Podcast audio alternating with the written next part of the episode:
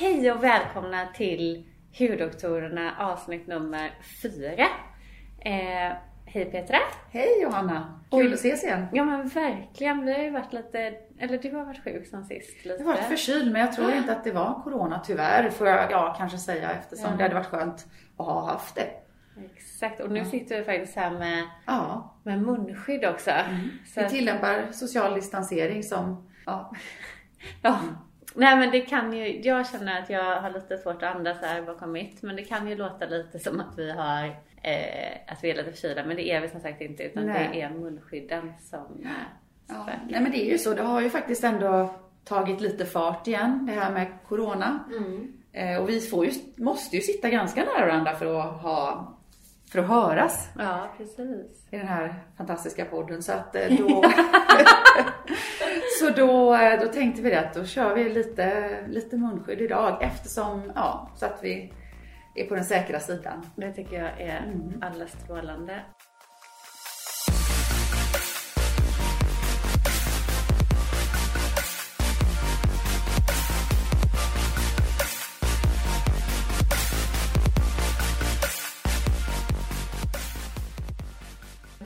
Vad händer för dig nu eh, i kliniken och sådär?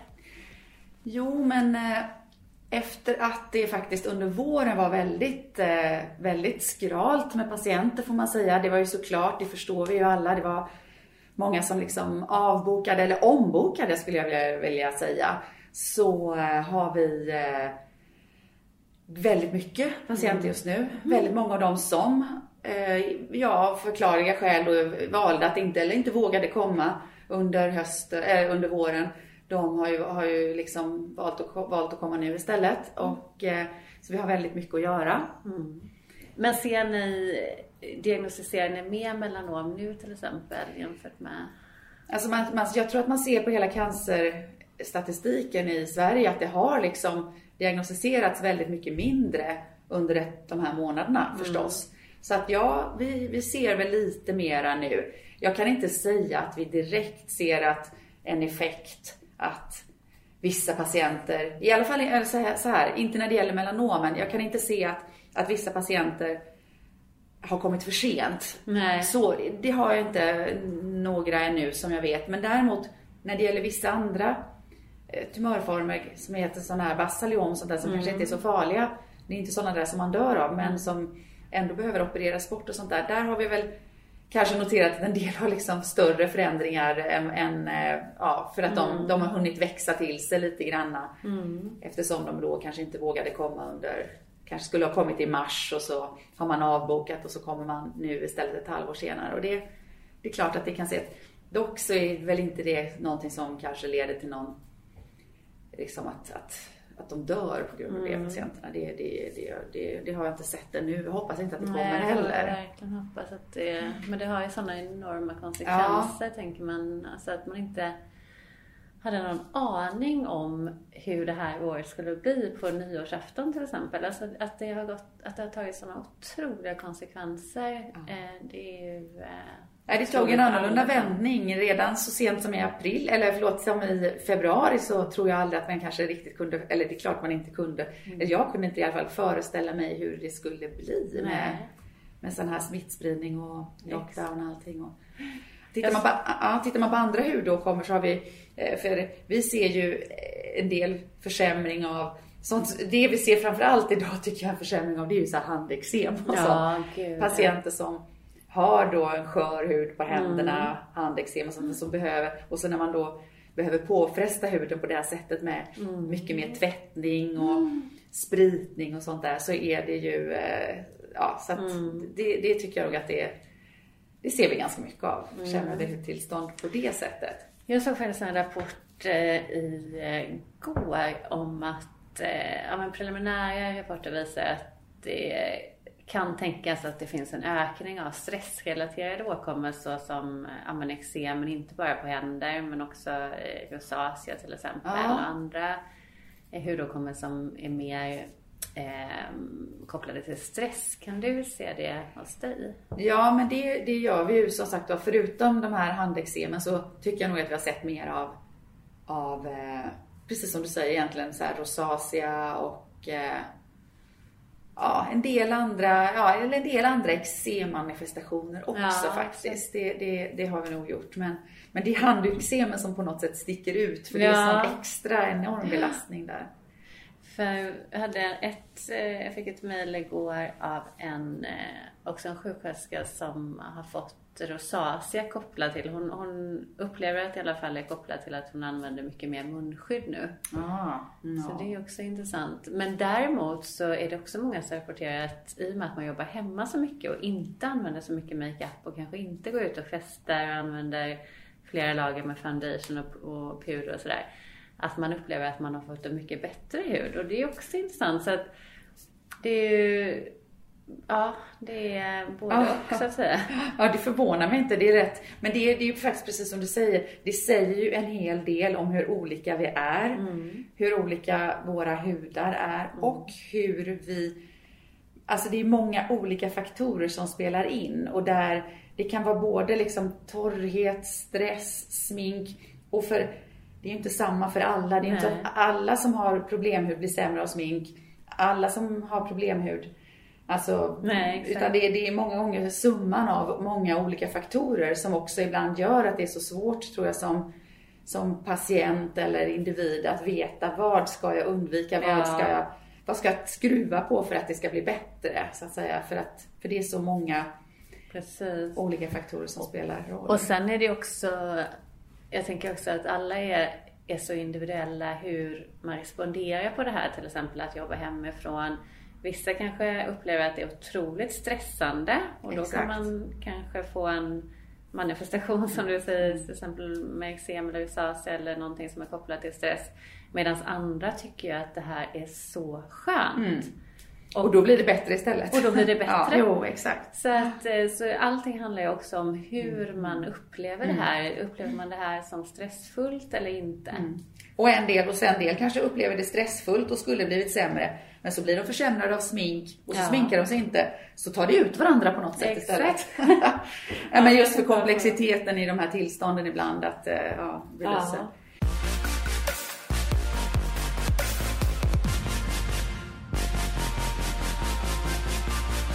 Idag ska vi ju, vad ska vi prata om idag? Idag ska vi faktiskt prata mer om eh, sol va? Ja, och det här kan ju tänka, tyckas vara lite konstigt för varför pratar de om solen i november? Just det. Ehm, när man kanske skulle ha pratat om det i april. Och jag tänker så här. Jag tycker absolut att vi ska prata om det i april och mars igen. För Ja. det här är ju ett så himla stort ämne och jag menar solskyddsfaktorer och allt det där. det- ska vi verkligen grotta ner oss i Absolut. i mars-april. Men däremot så, det vi kommer beröra också idag, dels är det ju såklart de negativa effekterna av solen, men även de positiva effekterna av solen. Ja. För, Det finns ju en hel del som är positivt, precis som du säger. Och jag brukar ju alltid säga att även om jag ser skador av solen och så vidare så är jag ju ingen absolutist när det gäller Nej. solning. Utan ja, det finns positiva saker som sagt och det, det tycker jag vi ska ta. En annan grej var ju också att i april så fanns det ju, alltså det fanns inte så mycket utrymme känns det som att prata om. Det, var liksom, det kändes ganska banalt att prata om sol och solskador när det fanns så, så mycket annat vi- viktigare och allvarligare som var på gång. Eh, och det märktes ju på många andra sätt. Det som jag sa till exempel den här, vi brukar ju alltid ha den här melanomveckan, eller det är ju en nationell eller en, en europeisk grej faktiskt. Att man varje vecka i, eh, börjar, brukar vara i början av maj faktiskt, har en eh, så kallad melanomvecka när man uppmärksammar malignt melanom och när man eh, får då söka hudläkare för kontroll av sina pigmentfläckar utan remiss. Och det, det, brukar ju, det är ju tiotusentals människor i Sverige och, och även nu likadant över Europa som då söker och får, allt det där vart ju inställt i år också såklart på Ja, grund av. Corona. Så att det, vi ska ju prata om, först tycker jag vi ska ge en övergripande bild till vad är det som händer när vår hud utsätts för sol. Ehm, och de positiva och negativa sakerna. Om vi bara pratar övergripande om vad solen faktiskt gör så är det ju så här att pigmentcellerna sitter där i basala lagret på epidermis. Och den sitter ju där den, som, Som en bläckfisk som, Som en nästan. bläckfisk, exakt med armar som sträcker sig ut till omringande celler. Och det är bara typ en, en pigmentcell på 36 keratinocyter faktiskt. Så det är, det är ett väldigt lågt förhållande i huden. Men de här pigmentcellerna är ju ansvariga för hela vår hudfärg. Och då har vi ju då två stycken olika pigment, pigment. Det ena är det svarta och det andra är det röda. Och alla människor på jorden har olika förhållanden mellan de här olika pigmenten. Så människor som bor i England men också faktiskt har flyttat till Australien, den typen av population är ofta eh, lite rödlätta. De har mycket mer feomelanin och feomelanin Det är det röda melaninet Det är det röda, precis. Ja. Och det är ju, det kan till och med ge, ge en oxidativ stress i huden. Eh, och skyddar inte kärnan, alltså cellkärnorna alls tillräckligt mot sol. Däremot det svarta pigmentet, det skyddar ju verkligen cellkärnorna mm. mot solen på ett helt annat sätt. För vad pigmentcellen egentligen gör då, eh, bara för, det är ju att den då sprutar in det här pigmentet i omgivande hudceller egentligen. Och då lägger väl sig det här pigmentet runt kärnan, precis som du säger, för att skydda kärnan mot eh, solstrålarna. Ja. Och solstrålarna i sin tur kan ju ge DNA-skador som, som i sin tur kan ge cancer. Då. Så att det är ju superviktigt att, att de här, alltså det här pigmentet är ju väldigt viktigt för att just skydda oss mot, ja helt enkelt eh, DNA-skador och, och mm. framtida cancer. Och det som du säger med de här olika typerna eh, av, av pigment, då säger det sig självt egentligen att har vi det här svaga pigmentet, att vi liksom blir mer röda, eller ja, det röda blir vi ju inte egentligen av pigmentet, men att vi inte kan skydda oss mot mm.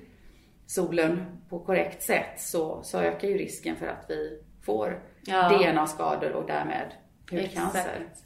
Och där har man ju sett, man har gjort mätningar och, och ser att en person som har en ja, eh, hudfototyp, alltså vilken typ av eh, hudfärg man har egentligen, hur, hur mörk pigment man har. En eh, person som har hudtyp 5 till 6 som har mycket mörkbrunt eller svart pigment skyddar sig ju sina cellkärnor ungefär 60 gånger bättre än vad den eh, som har en hudtyp kanske 1 till 2 har. Mm. Så att det är väldigt stor skillnad. Så därför ska man ju verkligen skydda sig mot solen när man är mer ljushyad och verkligen. speciellt rödlätt. Ja, nej, så att det, det gäller att skydda sig på, mot solen och precis som du sa så kommer vi ju definitivt till våren att prata oerhört ingående om solskyddsfaktorer. Mm. Men eh, fortfarande är det så här att jag då som hudläkare får ju alltid säga att solskyddsfaktor är ju bara en del av solskyddet. Mm. Vi ska ju, det viktigaste är ju att undvika allt för stark solstrålning. Exakt. Oavsett, eh, och inte liksom ut, inte ha, sol, hög, inte ha sol, massa solskyddsfaktor på och ändå vara ute i solen. Utan man ska undvika solen när den är som starkast och helst, eh, helst med kläder eller hatt och keps mm. och sånt som gör att, eller hålla sig i skuggan helt mm. enkelt. Men där man så att säga inte kan skydda sig ordentligt, då ska man ha solskyddsfaktor. Så att jag är ju inte för, det kan vi säga redan nu, även om vi kommer att prata om solskyddsfaktorer så är jag ju inte för att man smörjer på sig massa solskyddsfaktor och lägger sig i solen och grillar sig i 10 timmar. Och, och, vad tänker du om till exempel nu då? Tycker du att jag behöver en dagkräm till exempel med eh, solskydd? Nej, det skulle jag inte tycka. För mm. nu, är ju, alltså, nu är ju solen så väldigt eh, frånvarande. Mm. Så att, eh, även om det är en solig dag i november så behöver man knappast eh, ha solskydd med 15-30 eller något sånt där. Nej. Nej. det skulle jag inte rekommendera. Tycker du det? Nej, jag tycker absolut inte det. Utan jag tänker så här att vi... Det här, är en, det här skulle vi kunna prata hur länge som helst ja. om. Men jag, jag tror ju mer på det här lagom i i eh, det mesta. Jag tänker så här att solskydd eh, och att akta sig för solen, det ska man absolut göra, självklart. Men när vi har ett UV-index på över 2. Hur ska man veta om man vad det är för UV-index då? Ja, bra. Då kan man faktiskt gå in på SMHI. Ja, eh, och, eh, och där får man ju från dag till dag vilket UV-index det är. Och nu, en dag i november som, som vi har nu, där ligger det ju på närmare noll. Mm. Så vi behöver ju absolut inte, och det är det jag tänker att folk, jag, jag möter ju också mycket kommentarer eh, sådär att, ja men Och jag, jag är så rädd för, för oregelbunden pigmentering. Jag, eller rynkor till exempel. Jag har alltid en dagkräm med högt UV-skydd. Ja men det är helt onödigt. För där, däremot, liksom, just det här med UV-skydd, att hålla på och formulera produkter med UV-skydd. Det, för det första är det ganska svårt. Mm. För det andra så kan det innebära andra typer av hudproblem. Ja men jag så tänker det. Ja. Du som är ganska mycket så här less is more, Ja. eh, vilket jag tycker är, är tilltalande också.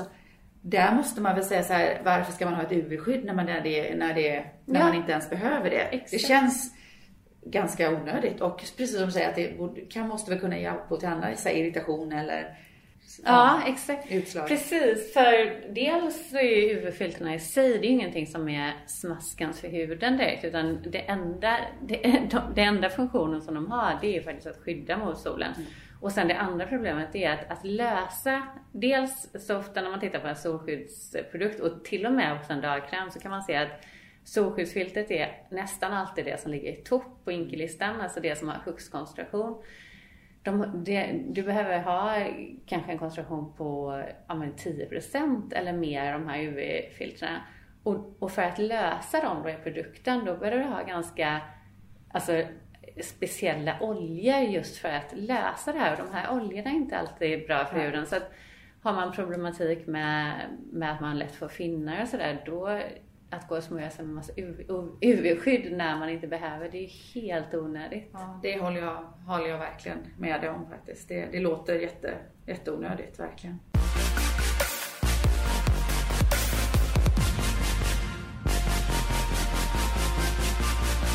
Det är som tur är, det är ju ändå relativt ovanligt att man får cancer så att man, och hudcancer. Så att man får väl tänka då, för många undrar ju om allting annat också. Typ de här, liksom, vad har vi då, liksom solfläckar och vi har melasma som är, som vi ibland lite slarvigt kallar så hormonell pigmentering. Mm. Vi kanske ska gå igenom först vad, vad de här är. Om, om du börjar lite med melasma då. Mm, Ja, alltså melasma är ju en typ av pigmentering som ofta kommer ganska symmetriskt i ansiktet. Man kan säga att den sitter alltid i ansiktet nästan. Den, den sitter i, i- i pannan kan den sitta, den kan sitta på kinderna. Den kan sitta på överläppen. Och den är ju helt ofarlig men den ger ju liksom kosmetiska problem. Många kan bara uppleva och söka på och mena på att de tycker att det är Folk säger åh vad du är ansiktet, liksom, det sitter på överläppen, det ser ut som de har mustasch eller som de har druckit choklad och inte torkat sig runt munnen. Det är alltså allmänt liksom besvärande även om det där är helt ofarligt. Och eh, melasma, va- varför får man det? Ja, som alltid, ärftlig benägenhet många gånger. Eh, Det, många gånger har det en hormonell komponent, alltså att det är vårt liksom eh, östrogen, östrogenreceptorer i huden som, som reagerar. Men alla har vi ju samma receptorer och alla har vi östrogen så att det är ju inte egentligen Kvinnor då? Ja, för, ja, förlåt, förlåt, kvinnor. Ja, men det är, tack för detta förtydligande.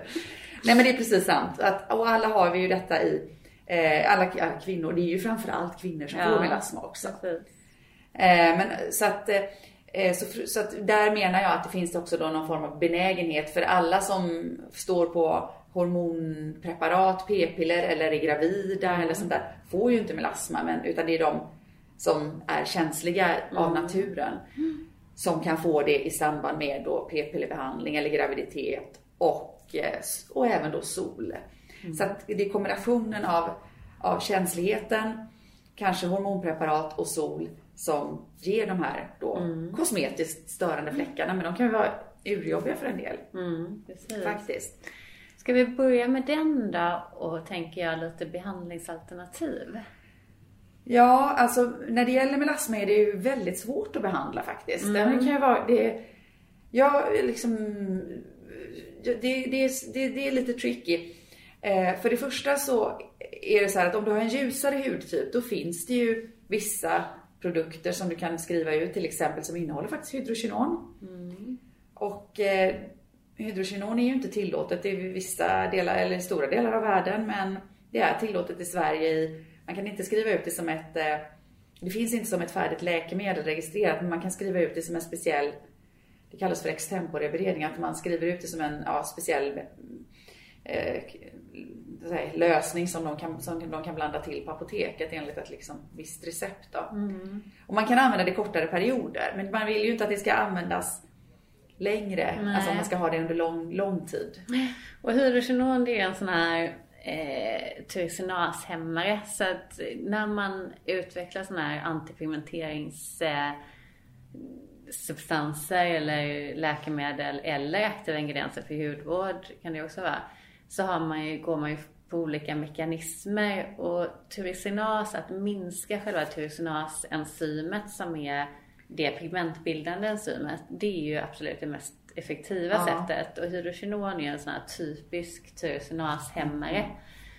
Ehm, däremot så, så ska man ju absolut inte... Jag, jag, personligen så har jag sett så mycket negativa effekter av hydrogenon. Ja. Men det har ju varit...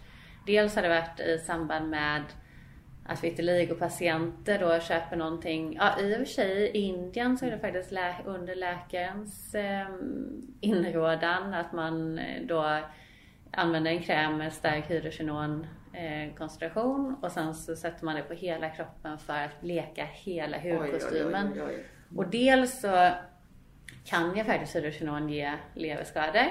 Och sen, eh, men det som är som, det problem som jag har sett många gånger det är att du kan inte ångra dig. Nej. För har du en gång blekt din hud på det sättet så, är, Okej. så går det inte att reversera den här pigmenteringen. Nej, det är väl därför som jag tror att hydrogenon är förbjudet också. Jag menar i de, på det sättet som jag beskrev det så är det ju egentligen bara, det är låga koncentrationer och det är väldigt begränsade områden. Och som jag faktiskt nämnde först också så är det ju, tycker jag, huvudsakligen till för ljusare hudtyper. Ja. Därför att de mörkare hudtyperna, det finns två problem där. Eh, och det är att man vet inte liksom, det är svårt att bleka jämt. Och, och vad som framför allt händer med mörkare hudtyper, det är ju att de är väldigt känsliga mot retning. Och de här substanserna, hydrogenon och de, man blandar ju även i hydrogenonet så blandar man ju, eller i alla fall den här lösningen, så tillsammans med hydrogenonet för att det ska penetrera bättre in i huden så ger man ju ofta till exempel tretinoin också. Som gör att. Vitamin A-syra då? Precis, vitamin A-syra. Så att det ska liksom, som också, som både själv är blekande och som gör att hydrogenonet sannolikt penetrerar bättre in i huden. Och detta är ju retande för många hudtyper. Men för de mörka hudtyperna så är det tyvärr då risk att man svarar med en ökad pigmentering istället.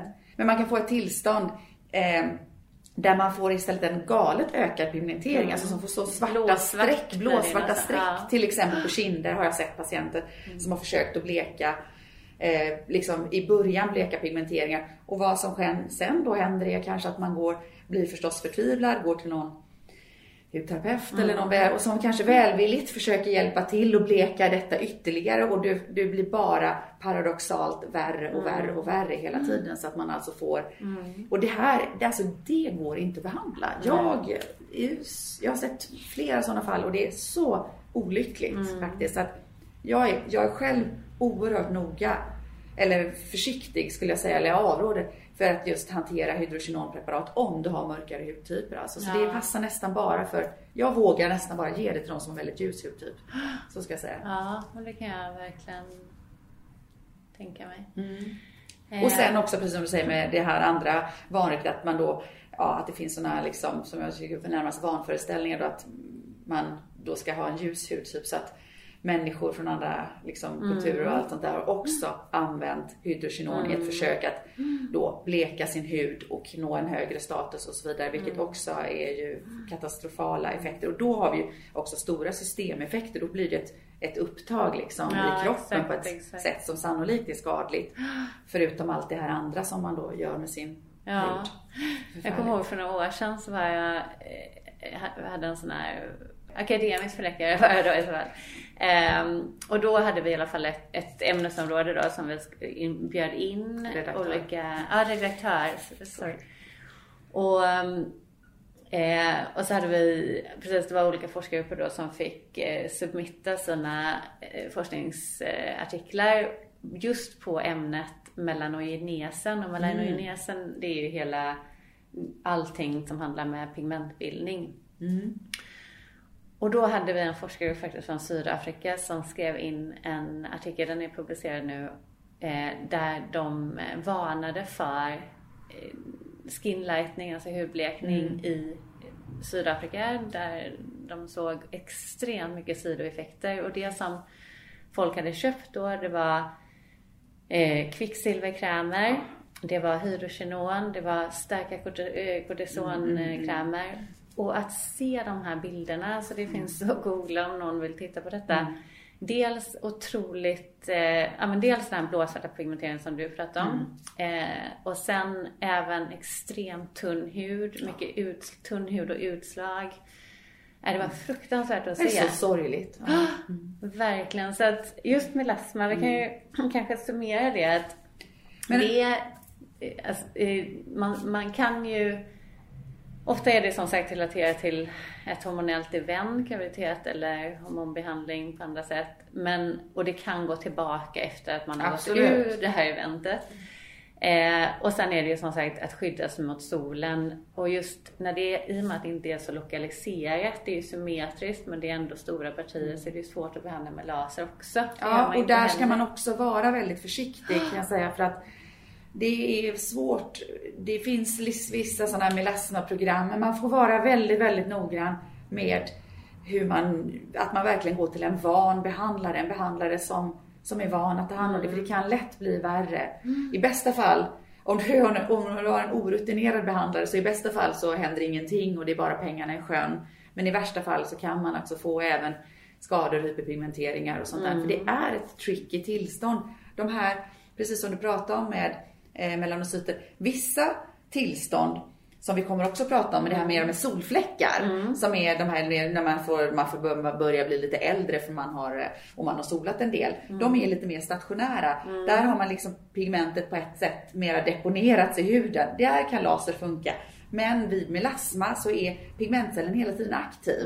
Så det är, fort, det är aktiva celler vi har att göra med. Så att det är, dels är det, av det skälet är det liksom svårt att så här, behandla bort det. Och, och, eh, och så. Men, men, men i vissa, som sagt var, en kombination av blekande lösningar med viss typ av eh, ja, maskinell behandling, typ laser slash IPL eh, och extremt noggrant solskydd så kan det definitivt eh, förbättras. Men som sagt var, kontakta en rutinerad behandlare liksom. Det här är inte, det är inte vardagsmat liksom. Det är inte det lättaste. Och det kan man ju säga också, just det här att pigmentbildningen vi, vi ska bli mer positiva sen, nu känner jag att vi är väldigt negativa. Men, men pig, pigmentcellen den är ju Dels, alltså jag menar tittar man på keratinocyterna, alltså de andra cellerna som bygger upp hela epidermis, det är ju de som förnyas var 28 dag kan man säga. Så, att, så där är det mycket lättare att påverka för de förnyas ju hela tiden. Men de här melanocyterna, de, vad man tror är ju att i och med att de hela tiden har utsatts för sol så är de så robusta.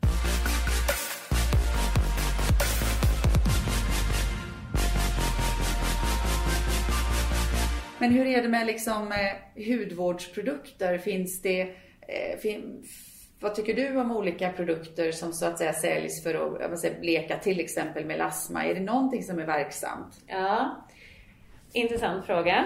Eh, det som är svårast med hudvård det är att minska pigmenteringen egentligen. Eh, för att den här melanocyten som bildar pigmenten är så otroligt robust. Så det, det, det är svårt. Det finns vissa saker man kan göra och vi ska komma in på det. Eh, men det är väldigt svårt. Det andra som är svårt med hudvård det är att faktiskt att minska rynkbildning till exempel. Man kan, man kan förebygga lättare att man inte bildar rynkor. Det kan man göra med en väldigt bra fuktkräm, man kan göra det med solskydd etc. Men att verkligen få de här substanserna att penetrera ner till fibroblasten dit det faktiskt krävs att den kommer för att öka en kollagenbildning. Det är också svårt. Det kan fungera absolut med vissa preparat och det här ska vi prata Ja, om det kommer vi till. Eh, åldersprogrammet. men, men de två sakerna, det, det, det kan gå, men det är svårt som sagt. Och eh, då, när, när, nu pratar vi om pigmentbildning och då finns det vissa substanser. Dels eh, substanser som då är sådana här tyrosinashämmare, precis som hydrokinon, men på ett mycket mildare sätt. Och då, liksom, vad är det för några då? Ja, det är arbutin. Mm. Eh, arbutin är en hydrokinon-liknande substans.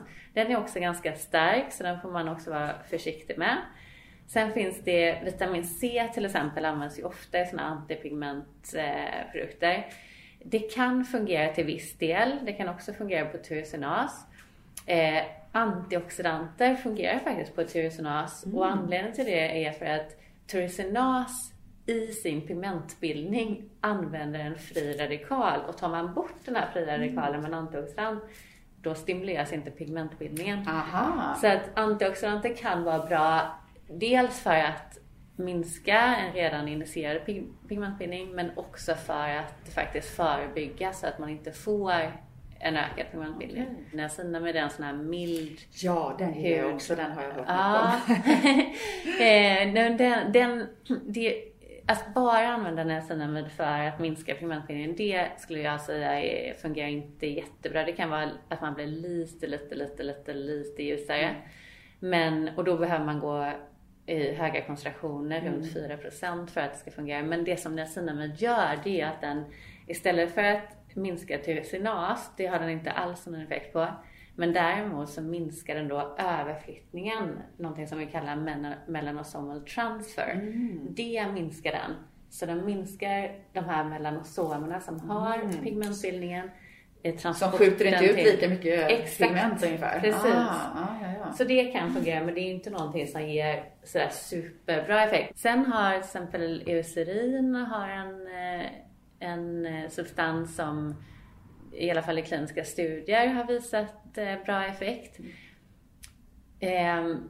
Men då ska man, då, då, då, kan man som, eh, som användare kan man ju också syna lite för att ofta kan, kan jag säga att ofta marknadsför man en, en skin lightening produkt kanske med den innehåller lakritsextrakt. Ja, Det är en sån här som ofta används eh, av någon anledning. Lakrits har i och för sig lite, lite, lite tyrosinashämning men det är så otroligt lite. Mm. Men då har man ofta någon sån här superpotent eh, molekyl som till exempel Albertin eller någonting annat mm. som faktiskt har effekt och så, men så pratar man bara om det här lakritsextraktet. Och det känns ju inte så fair.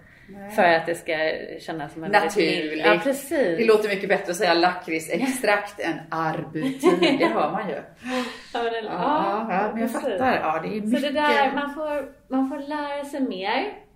Och, och som sagt, jag är så ödmjuk inför detta för det är inte lätt. Nej, det är supersvårt alltså. Det är alltså. inte lätt.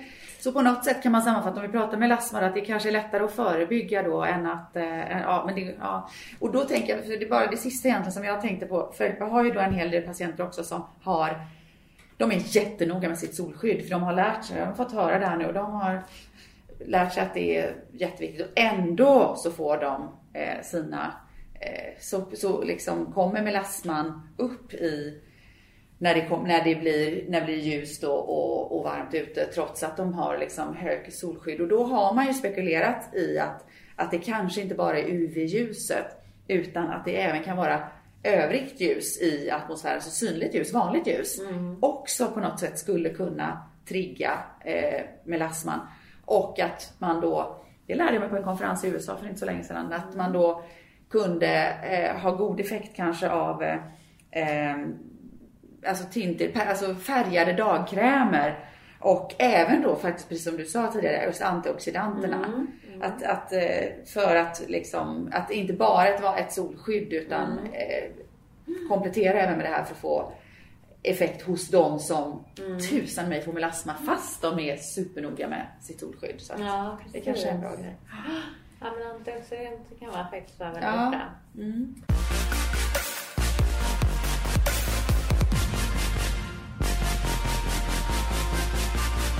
Solfläckarna då, lentigo solaris som vi mm. säger, som är de här mera bruna fläckarna som man får då, ja, efter långvariga, liksom när åren går helt enkelt, så, så kommer ju hos många de här lite bruna fläckarna, oftast i Mm. ansiktet upp då, eh, som ett tecken på att man har solat mycket tidigare. Mm. Det kan ju också vara på överarm till exempel. Ja, det kan det vara. Mm. Oj, Ja, även oj, oj, oj. ovansidan underarm, tack. Ja, där har jag min solskada. Ja, och det där är intressant för tittar man, det kan ju alla göra nu som lyssnar Mm. på podden. Tittar man på sin underarm, Ja. alltså om man, om man eh, Ah, eh, har, handflatorna mot ansiktet så att säga, där har man ju Precis. nästan Ja. aldrig några solfläckar. Nej. Men sen däremot på På överarmen ovansidan. då. Ja. Precis, eh, ovansidan exakt. ovansidan av underarmen och jämför med undersidan. Ja. Ja. gud ja. Där ser man ju, där har man sina synder. Och där Ja. kan man ju också i och för sig, det är också väldigt intressant, tittar man på stjärthud på Mm. en, eh, en, ja men en äldre person som kanske är 80, 90, 100 år. Som inte också- har varit nudist. Ja, ja det är viktigt. Men det, det, ja precis, hur vanligt är det tror du? Det är inte Nej, så. det är inte så vanligt. Jag förstår vad du menar. Berätta vad du ska Ja, säga. men, men för där kan man ju också se att tittar man på den huden så är den oftast väldigt slät, inte lika torr som överarmen till exempel och har inte en enda åldersfläck. Nej, det är precis så. Så är att faktiskt. det, Ja. Mm. solen är ju verkligen eh, boven i dramat här. Och men däremot måste jag igen verkligen trycka på det här med lagom för att det är, det är som sagt eh, det viktigaste då att skydda sig från april till september när vi har ett högt UV-index och Yes. då behöver man ju återapplicera solskydd till exempel över dagen. Man behöver sätta sig i skuggan, man behöver använda kläder etc. Men att hålla på med dagkräm nu, det är inte nu Nej. vi har problemet. Inte på något sätt. Nej, men det är helt sant. Du, när du tänker på de här till exempel då melasma som vi pratat om och de här lentigofläckarna, solfläckarna. Tycker du att de ur ett liksom hudvårdsperspektiv behandlas på olika sätt? Eller är det samma blekande substanser oavsett vad man har för Ja, det är samma blekande substanser. Eh, och sen just de här solfläckarna. Där kan ju faktiskt laser funka ganska bra. För det är ju verkligen bara att ta en laserstråle på Mm, mm. lokaliserade. Så där, där kan man ju se effekt även om det också kan komma tillbaka. Jo, om man fortsätter sola så, så får man ju nya fläckar som Ja. sagt var. Men, men, eh, men, det, men, men det är helt sant och det är lite det som vi sa innan. De här solfläckarna, liksom ljusbruna, ibland lite mörkare bruna. Eh, ganska så ofta välavgränsade, kan vara centimeterstora, kan vara större ibland också. De, eh, de är ju mera bara att, att det har liksom deponerats pigment ute i huden liksom helt enkelt när man eh, Eh, ja, när man, och, och, det, och det ligger där och det det är liksom inte så aktivt. Va? Så att det är precis som du säger, där funkar ju laserbehandling däremot väldigt enkelt och bra. Liksom. Det, är en, Ja, exakt. Det är en ganska straightforward metod. Då. Men då är det viktigt att säga att de måste, precis som du säger här, de måste vara helt släta. Eh, så att man inte går och gör någon lasergrej på någonting som kan vara någonting annat. Nej, det är väldigt sant. Så att är man det minsta osäker om man har en av, man har några av de här pigmentfläckarna nu som vi då tror är solfläckar. Eh, om de på något sätt växer vä- alltså, väldigt snabbt eller ändrar sig dramatiskt, kanske blir spräckliga. Det är väl kanske det viktigaste. Plötsligt blir de spräckliga, får ett parti som är mörkare än det övriga. Att de inte, fort, att de inte är så liksom symmetriska och ganska jämn fin färg och ganska ljusa oftast. Då ska man ju få dem kontrollerade innan man bara går och lasrar bort dem. Så man inte tycker liksom att oj, nu var den här, nu är jag trött på den här fläcken. Oj, vad, nu har den blivit mycket mörkare än vad den var innan. Nu går jag och lasrar bort den för jag är trött på den. För då kan det ju vara istället så att det faktiskt har blivit. Ja. Det finns ju en speciell typ av malignt melanom som kommer i ansiktet i den här typen av solfläckar. De är oftast, det är inte så att de, de är oftast mycket lugnare än övriga melanom faktiskt. Men eh, de, fortfarande så är det ju så att eh, man ska ju ändå behandla dem på ett, eh, för det är ju, poten, det är ju lite potentiellt farliga i alla fall, även om de inte är lika allvarliga som melanom på kroppen oftast är. Så, att, eh, så det, det är en jättebra liksom take home message om vi säger så att just det här, pigmentfläckar ska man vara väldigt säker på att de inte är farliga innan Ja. man liksom, innan man i alla fall lasrar bort dem. Eller för all del skär bort dem och slå och slänger dem liksom. Eller, alltså att, mm. Och, och anledningen till att vi till att vi får de här åldersfläckarna när vi blir lite äldre, det, det är ju faktiskt också väldigt intressant. Eh, och allt, det har ju som sagt med solen att göra och då har vi ju Tittar man på UVA och UVB då tränger ju UVB ungefär precis ner till basala lagret epidermis, alltså där melanocyterna finns. UVA däremot, den tränger ju ner, hel, den går ju mycket mer djupgående till dermis där och kan orsaka en rinkbildning. Ja precis, eh, rinkor och fina linjer och sådär. Så att eh, det är ju just den här exponeringen för solen och vad som händer just med melanocyten, alltså pigmentcellen när vi åldras. Det är ju dels att den kan bli vissa, alltså vi sa att vi har en på 40 keratinocyter ungefär, eller 36. Vissa av de här eh, melanocyterna, de blir väldigt överaktiva och börjar då spruta ut mm, pigment och då får man de här solfläckarna. Eh, men sen går vissa ner i total lite mer dvala. Och det är därför man också kan uppleva när man blir lite äldre att man får en annan hudton. Alltså mm. man får ett annat typ av pigment. Man kanske inte, har man varit lite mer den här rödbruna eller gulbruna eller vad det nu ska vara, så kanske man känner att man får lite mer ja men inte lika mycket, det är många som upplever det, inte lika mycket lyster i pigmentet. Mm. Eh, och det är just för att eh, nej, men pigmentcellerna har tappat lite och det är också på grund av solexponering. Mm, så vi ser ju inte det på samma De sätt. De blir lite spattiga liksom, som du säger. En del producerar mer, en del mindre och så blir det lite generellt liksom ja. ojämn och hudton. Liksom. Men det där glowet som du nämnde lite grann, det har ju också att göra med att när vi solar mycket så ett ytterligare sätt för huden att försvara sig mot den här sol, ständiga solexponeringen, det är att bli väldigt förtjockad. Ja. Så huden, hud, eh, alltså det här övre hudlagret, det blir tjockt och kraftigt. Och då kommer ju inte solens strålar heller att reflekteras på, eller inte solens, jag skulle kanske säga, då kommer inte ljusets strålar att reflekteras Nej. på samma sätt så att vi får det här liksom radiance, glowet liksom i, i mm. huden utan det, det, den blir mera, lite mer dull, tråkig liksom mm. och icke-reflekterande för att, för att horn, hornlagret och, och övre delen av epidermis är så pass mm. förtjockat och Ja, det där är grovt. intressant. Ja. Och det är därför också många upplever lite, det, det, går ju väldigt snabbt att få effekt av lite syre till exempel. Just det.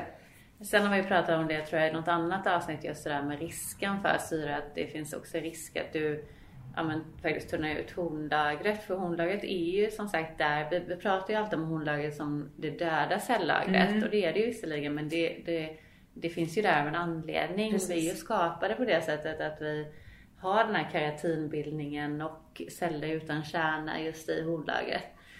Så som ett skydd mot omvärlden. Precis, liksom. så, det så, det är inte någonting man ska slita bort för mycket. Men just det här med att man får lite dall eh, hudton sådär. Det kan ju att, att använda lite, lite lagom låga, liksom ja, lite la, igen, peeling. Lagom. Ja, verkligen. Jo, men det är så. Men precis som du säger, lite lagom peeling kan ju förbättra det där.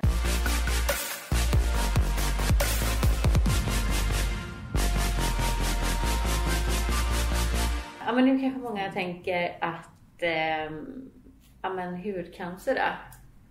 Mm. Men vi har ju sagt att det är ett så stort ämne så vi kanske tar ett eget avsnitt på ja. detta.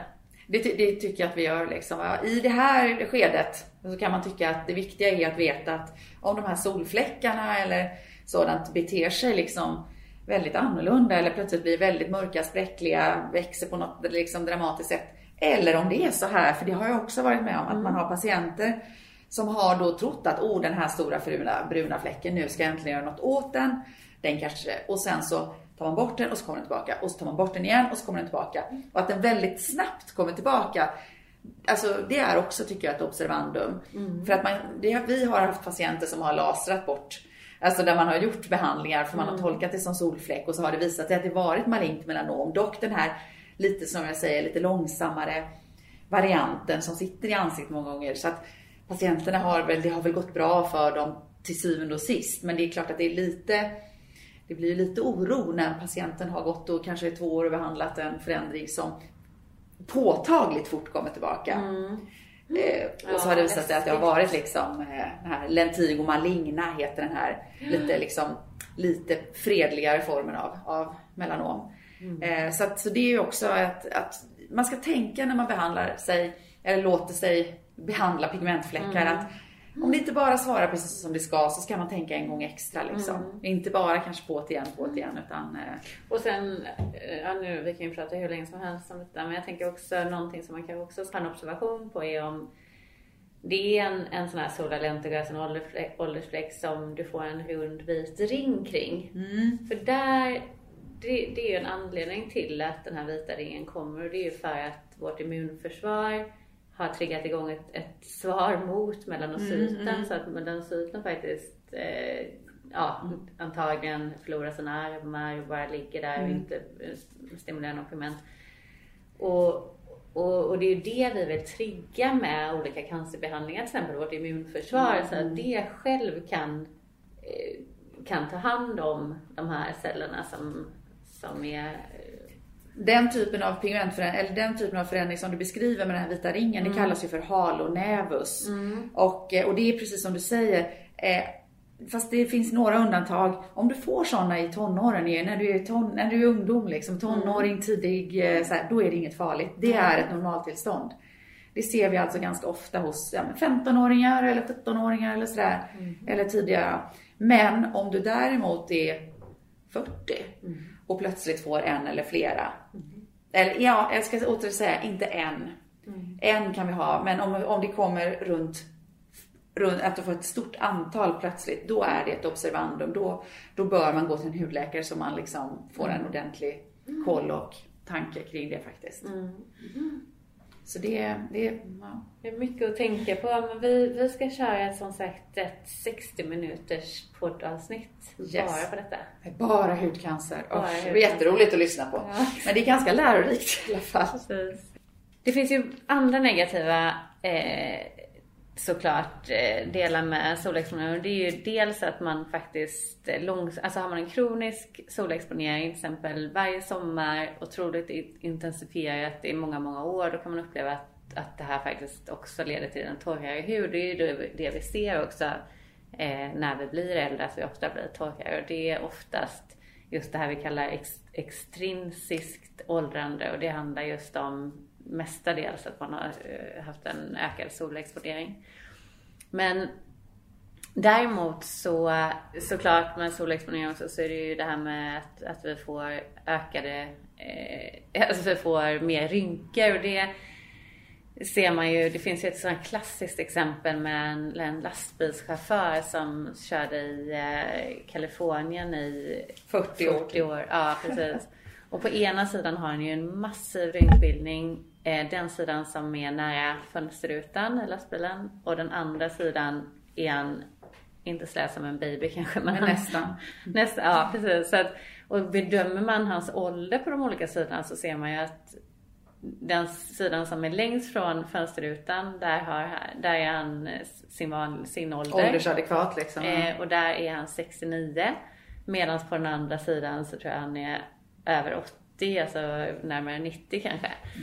Så att det är också värt att tänka på att UVA som leder till rynkbildning, det, eh, det går genom glas till och med och det går ner till dermis där de här fibroblasterna finns.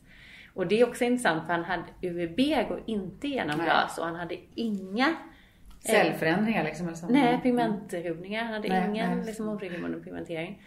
Så att eh, man ska ju verkligen tänka på det att eh, på sommaren när som sagt UV-index är över 3 så ska man eh, definitivt också ha solskydd med en UVA-symbol. Det är superviktigt när man kör bil. Eh, och det ska vi prata jättemycket om solskydd och vad man ska tänka på när man väljer UVA och UVB-strålning och sådär. Men de positiva effekterna av solen, eh, det tycker jag att vi... För, för jag menar vi svenskar nu från och med november och eh, till februari kanske, det är ju inte vår prime time Nej. sådär. De positiva soleffekterna, jag tänker först, man blir glad. Exakt, och man blir ju det. ja, jag vet. Man blir det. Och Ja. det, det är ju det är liksom vetenskapligt bevisat nu att, att eh, vi får, när de här solstrålarna faktiskt nuddar vårt öga så får vi ett ökat serotoninpåslag, det mår bra hormon. Vi får såklart vitamin D-bildning. Och det är otroligt viktigt för, alltså vitamin D är otroligt viktigt för vår mentala hälsa, för skelettbildning, för immunförsvaret antagligen. Immunförsvar, ja. precis. Så att eh, det här är ju... Eh...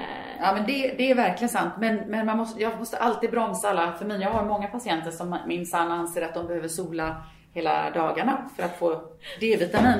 Och där får man ju då, måste jag ju då vara realistisk och säga det är ju så att det krävs inte så mycket Nej. solning för att få tillräcklig D-vitaminbildning. Så att vi behöver, på sommaren? På sommaren, på sommaren, exakt. Så vi behöver ju inte så att säga ligga på stranden från morgon till kväll för att det kommer tyvärr inte att ge oss mer D-vitamin. För efter ett tag när, när, när liksom kroppen är nöjd, då stängs liksom D-vitaminproduktionen av. Så att man kan liksom inte man kan inte sola på sig hur mycket som helst. Tyvärr. Nej, vi rekommenderar inte nu att folk lägger sig på stranden med foliehattar. Nej. men, um, men däremot så, så är det ju, tror jag, väldigt alltså guld värt att gå ut i novembersolen och lapa lite sol. Eh, just ljus. för sitt ljus.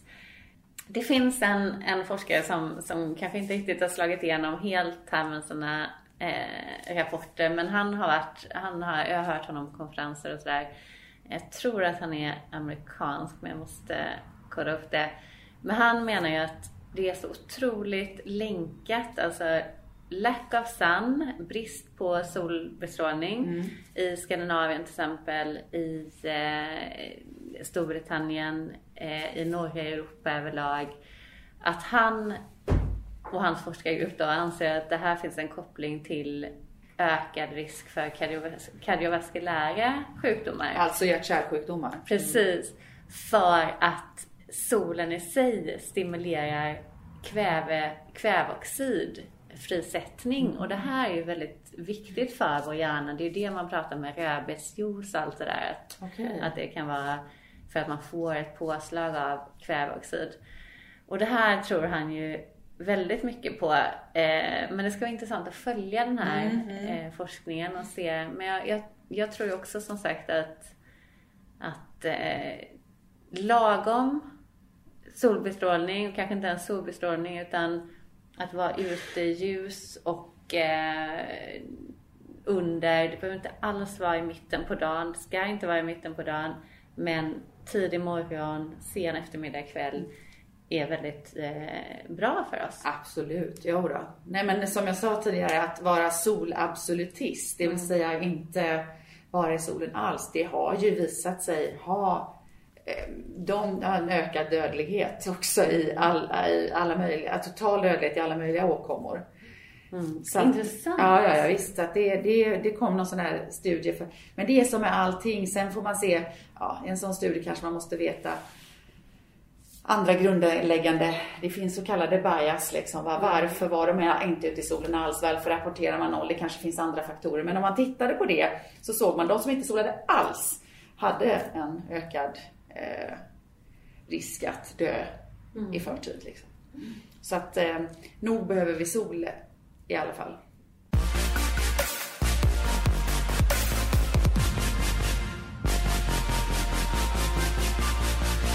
Nej men förutom de här positiva effekterna som vi ju har nämnt och jag som jag liksom verkligen håller med om, välbefinnande och allting, så eh, använder man ju faktiskt UV-ljus inom vården också. Mm. Vi vet ju att UV-ljus dämpar inflammation.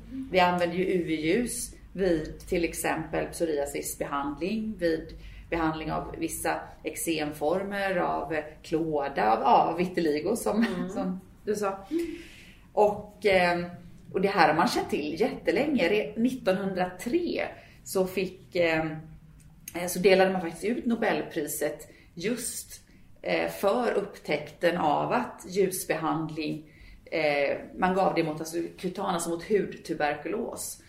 Eh, så att, ja, men, men då gavs det mer medicinskt. Men på den tiden, det kan jag tycka är intressant, så var det ju väldigt, var det ju tvärtom. Då skulle man ju inte vara solbrun eller någonting. Utan det var ju först senare egentligen på, på 20-talet när Chanel, Coco Chanel började liksom eh, visa upp sig solbrun i samband med Riviera-resor. Det var ju först då det började bli populärt att, att eh, vara i att vara, att, att, att, vara solbrun. Innan var det ju nästan en klassfråga. Att vara, att vara vit betydde ju att man inte behövde arbeta på åkrarna mm. och kunde sitta inne och läsa böcker och äta praliner.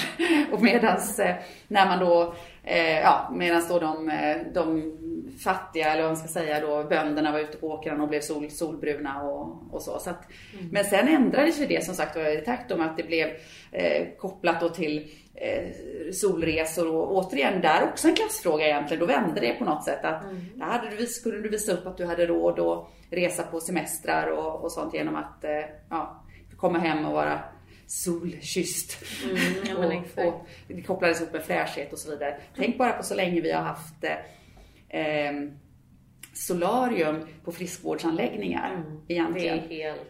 Men det, det började där kan man ju säga 80-talet, det är ju då när vi mm. är uppväxta egentligen. Mm. Och, och det var ju, det var ju någonting som ja, men många gjorde ja, liksom på ärligt. Har du solat solarium? Nej, jag har faktiskt Nej, inte det. Har jag. Du har gjort det? Ja, ja. på 80-talet har jag solat solarium, absolut. Du har det? Ja. Men det var innan jag visste att jag skulle bli hudläkare. jag, jag har ju haft, eller jag har vitiligo då, så att, och då under den, nu behandlar man ju vitiligo också med ljusterapi. Eh, och man ser också faktiskt att det finns, ingen, det finns inga belägg för att det skulle ha ökad risk för melanom till exempel, för att man inte har någon pigment på vissa delar av huden. Så att, men just vid 80 90-talet när jag växte upp, då trodde man ju verkligen detta. Precis, ja. eh, så att jag var väldigt noga med att inte sola ah, ja. i min barndom. Men det var Smart. just för, för vitiligon. Mm -hmm. Men eh, däremot så, eh, jag kommer ju verkligen ihåg att i vår grannskapet där, att man låg med foliehatt och citron i håret och sådär. Mm. Så att, äh, det var verkligen glada 80-talet. Mm, ja, precis. Nej, men det och sen så, ja, charterresorna på 60-talet och sen har, med, ja, sen har hudcancerincidensen tyvärr börjat öka. Så att mm. det, men, eh, ja. men idag vet vi bättre. Idag kan vi skydda oss och vi kan njuta av eh, värme och sol och mm. ljus och allt sånt mm. utan att bränna upp oss för den delen och få både åldersbetingade förändringar eller, eller så här, ålders eller solskadeförändringar mera. Mm. Åldersförändringar får vi alla. Men eh, och sen eh, att vi också slipper eh, ja, om man, om man håller sig något sånär ifrån allt för stark sol så kanske vi kan kupera att, mm. att ökningen av hudcancer inte ökar så mycket. Exakt, det där är viktigt. Ja, nu har vi ju lite egentligen eh, fel i tiden pratat om, eh, om solen fast det är i november snart.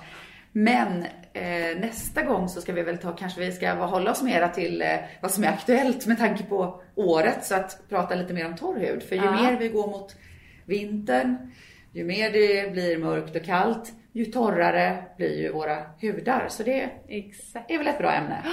Det tycker jag, det låter som en jättebra idé. Och då, vi, vi kommer ju börja det har ju varit lite svårt här med att träffas på grund också av Corona och vi har haft eh, mycket kring det.